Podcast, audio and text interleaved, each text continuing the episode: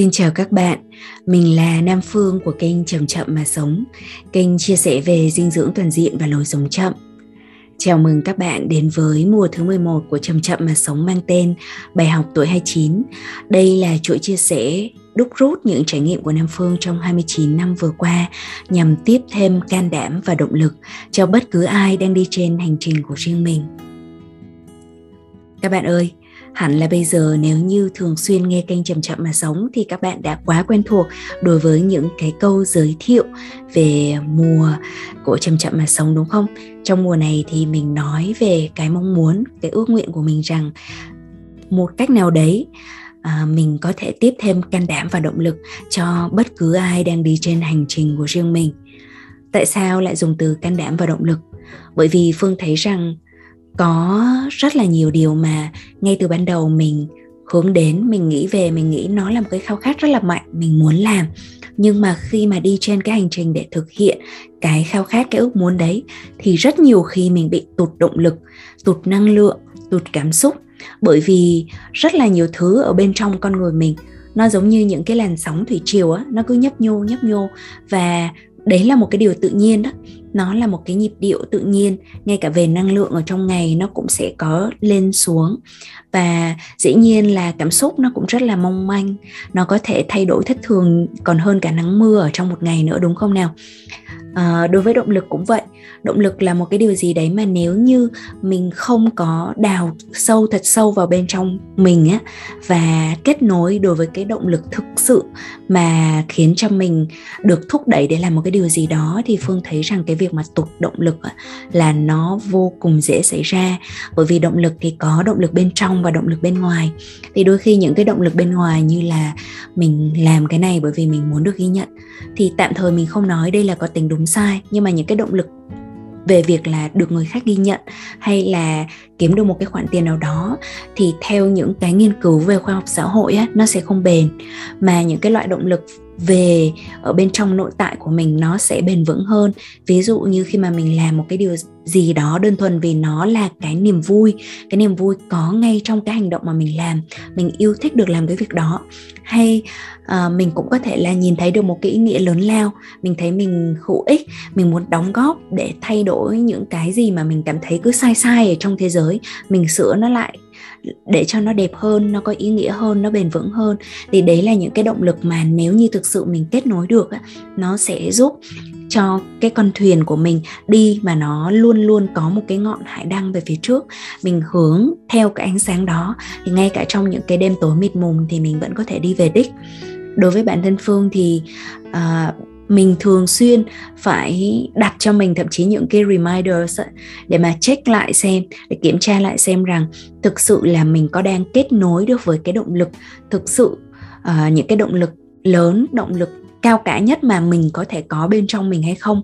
Nếu không thì mình đơn thuần là mình tạm dừng lại và mình kết nối với một cái động lực mà mình đơn thuần là thấy nó chân thực nhất đối với mình à, bởi vì phương thấy rằng nếu không á chúng ta sẽ rất là dễ bị đẩy theo cảm xúc một cái cơn cảm xúc nào đó hay là một cái ờ, một cái nguồn cảm hứng nào đó trong chốc lát thôi rồi sau đấy mọi thứ nó lại tàn hoại đi rất nhanh giống như lửa đốt bằng rơm á nó có thể bùng phát rồi sau đấy nó nó nó lụi tàn.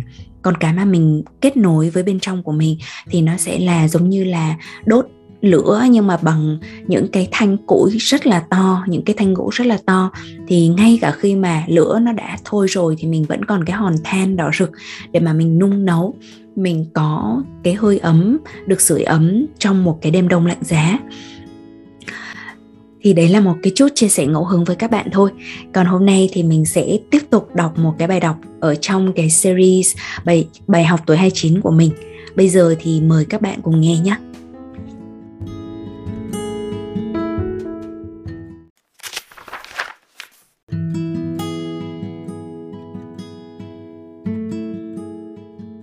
Ba bước thuyết phục của mình trong mọi tình huống. Thưa thầy, em muốn đi Hà Nội và tham gia một diễn đàn thanh niên ở ngoài đó. Vấn đề là em chưa làm ra tiền.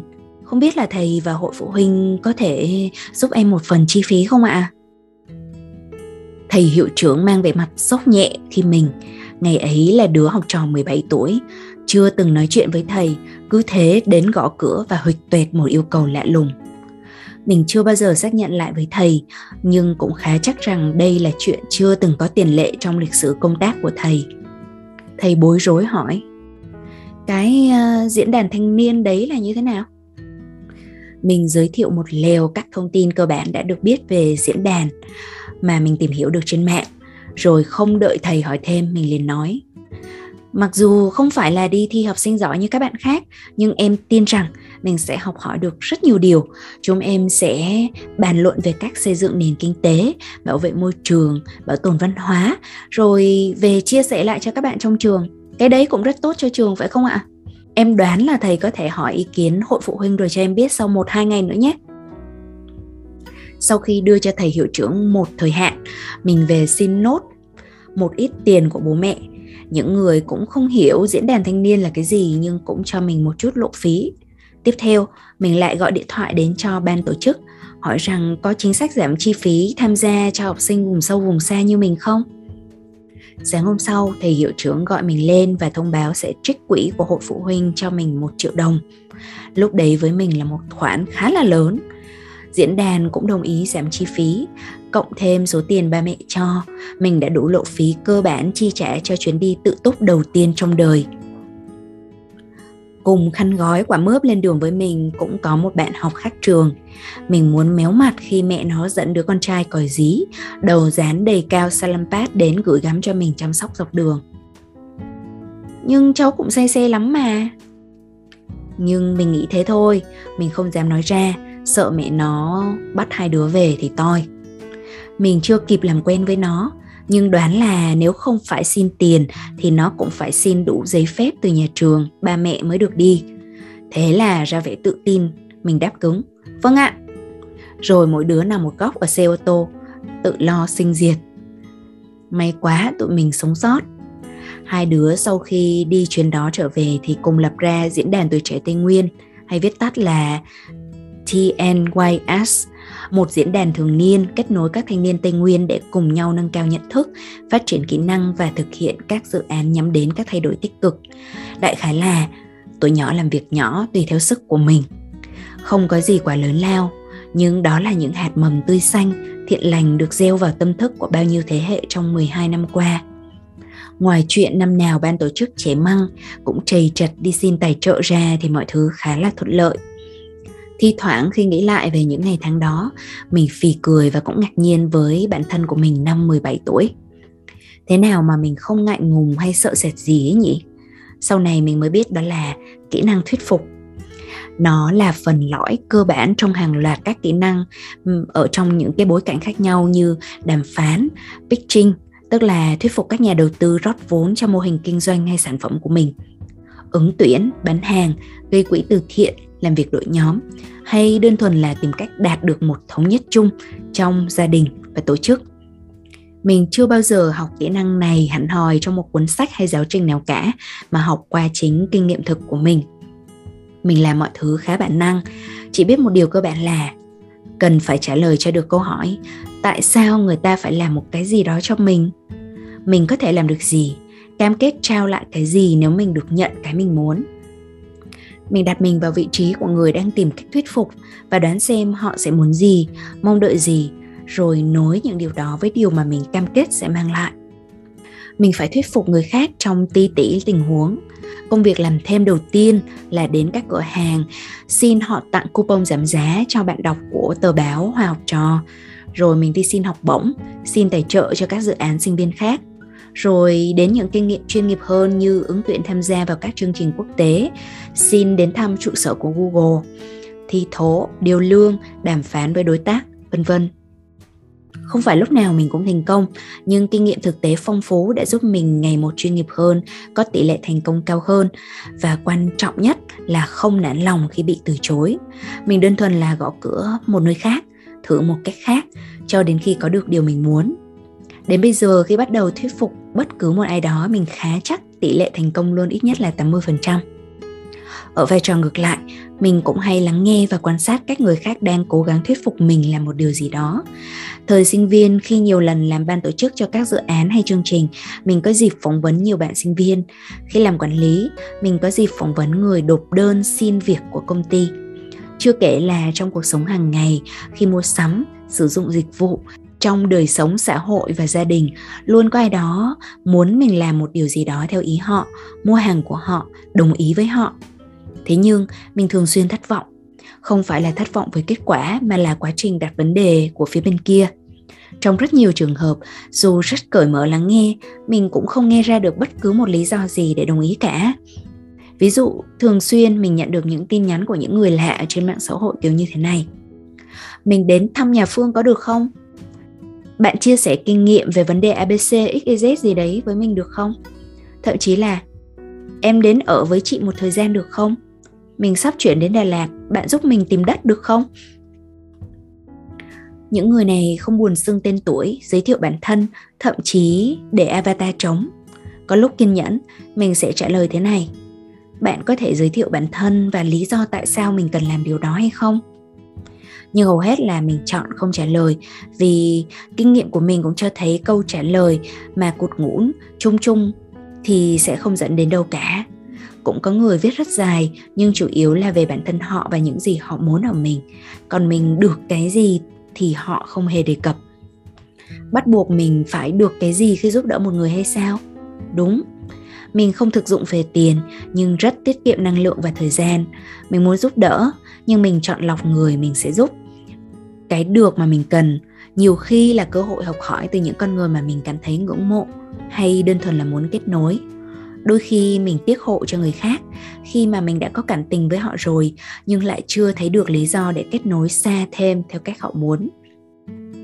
Thực trạng này diễn ra khá thường xuyên, thành ra mình quyết định chắt lọc lại kinh nghiệm thuyết phục của mình ra đây để chia sẻ để cho đơn giản. Mình sẽ không viết về kỹ năng cụ thể nào như là bán hàng hay viết proposal mà chỉ nói về cốt lõi những gì mình làm để thuyết phục người khác. Kinh nghiệm thuyết phục trong bất cứ trường hợp nào của mình có thể gói gọn trong ba bước sau.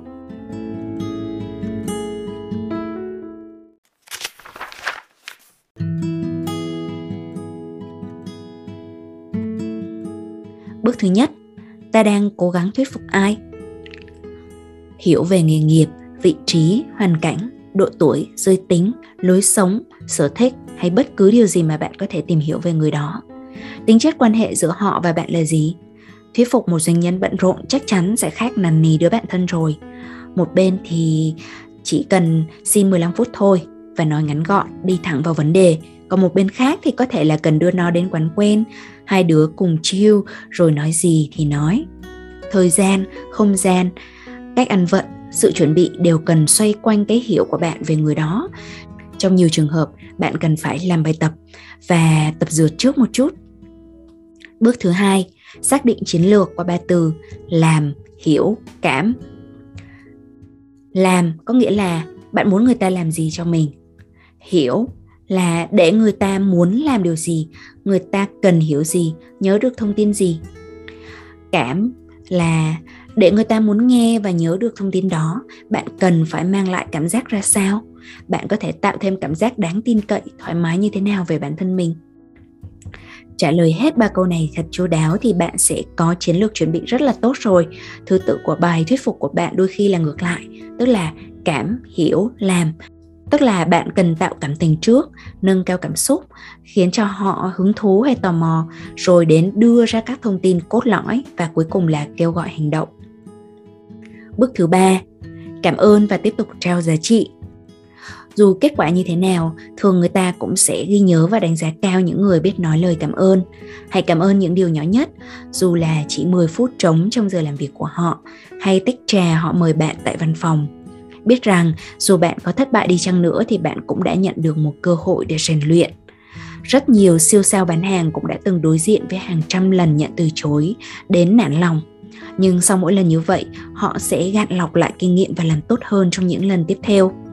Mình hay nhắn tin cảm ơn một ai đó ngay sau khi họ trao cho mình một chút thời gian, một món quà nhỏ, một thông tin hữu ích, cho dù đó có phải là điều mình cần ban đầu hay không. Mình sẽ nói cụ thể về điều mà mình cảm thấy biết ơn hay phản hồi lại cho họ rằng việc họ đồng ý hay thậm chí là từ chối đã giúp mình học được điều gì. Mình cần tự hỏi vì sao mình bị từ chối thường mình thấy có hai trường hợp phổ biến. Thứ nhất là chưa đủ kỹ năng và sự rèn luyện. Thứ hai là trao đi chưa đủ. Nếu là trường hợp thứ nhất, thì mình cần tiếp tục tập luyện, nâng cấp kỹ năng của mình mà thôi.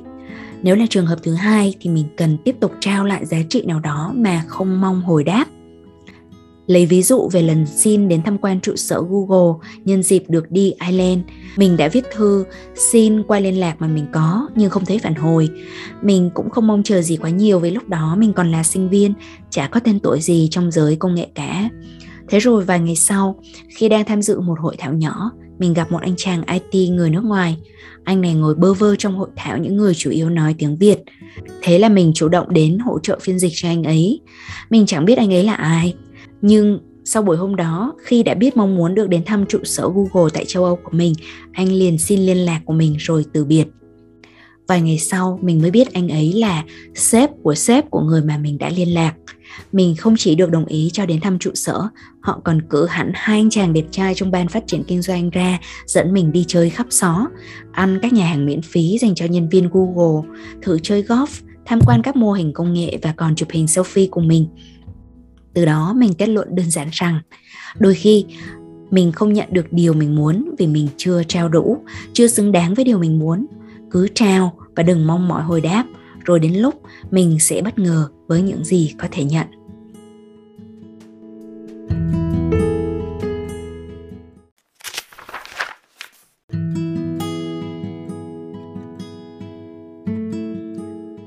Các bạn thân mến, các bạn vừa nghe bài đọc của Nam Phương là một bài viết mang tên là ba bước thuyết phục của mình trong mọi tình huống.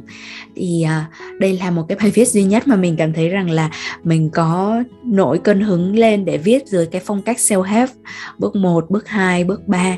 À, cái này là nó đúc rút từ cái kinh nghiệm thực tế thôi chứ còn uh, mình mình chưa từng đọc những cái sách về việc là um, thuyết phục người khác hoặc là có đọc rồi mà mình không nhớ.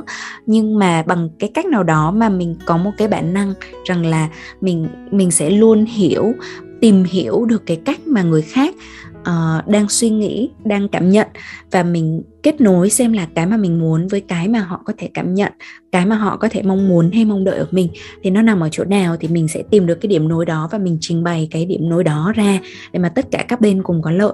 Thì tự chung nó là như vậy. Và cái cái bài học cuối cùng mà mình muốn nhắn gửi đó là mình phải luôn trao giá trị á.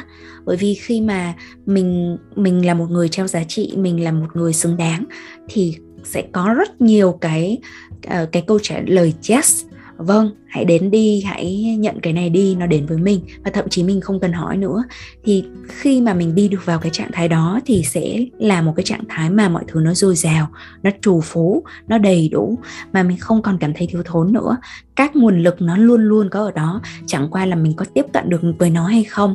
Nó giống như một cái dòng suối chảy ồ ạt xung quanh mình vậy đó. Nhưng mà mình cứ mình cứ sợ nhúng chân vào cái dòng suối đó thì mình sẽ không tận hưởng được cái sự mát mẻ của nó. Thế tương tự như vậy mình nghĩ rằng là cuộc sống có thể coi là một cái ờ, tập hợp của những dòng chảy, của những cái nguồn lực, những cái món quà mà thế giới ban tặng cho mình. Nhưng mà đôi khi là vì cái tính e ngại này, đôi khi vì sự thiếu chuẩn bị hay là đơn thuần là mình chưa trao đủ giá trị thì mình sẽ không nhận được cái sự mát mẻ đó. Thì đấy là một cái bài học mà mình tự đúc rút cho mình và mình cũng thường xuyên nhắc nhở chính bản thân mình để tiếp tục trao giá trị và tận hưởng được những cái điều mà mình được nhận các bạn ơi, cảm ơn các bạn đã lắng nghe podcast đến giờ phút này. Phương rất cảm ơn các bạn vì đã thường xuyên quay trở lại kênh Chậm Chậm Mà Sống và lắng nghe những cái câu chuyện của mình. Thì à, Phương xin được hẹn gặp lại các bạn vào à, số podcast tiếp theo. Bây giờ thì xin chào tạm biệt và hẹn gặp lại các bạn. Chúc các bạn có ngày thật vui và đêm thật yên.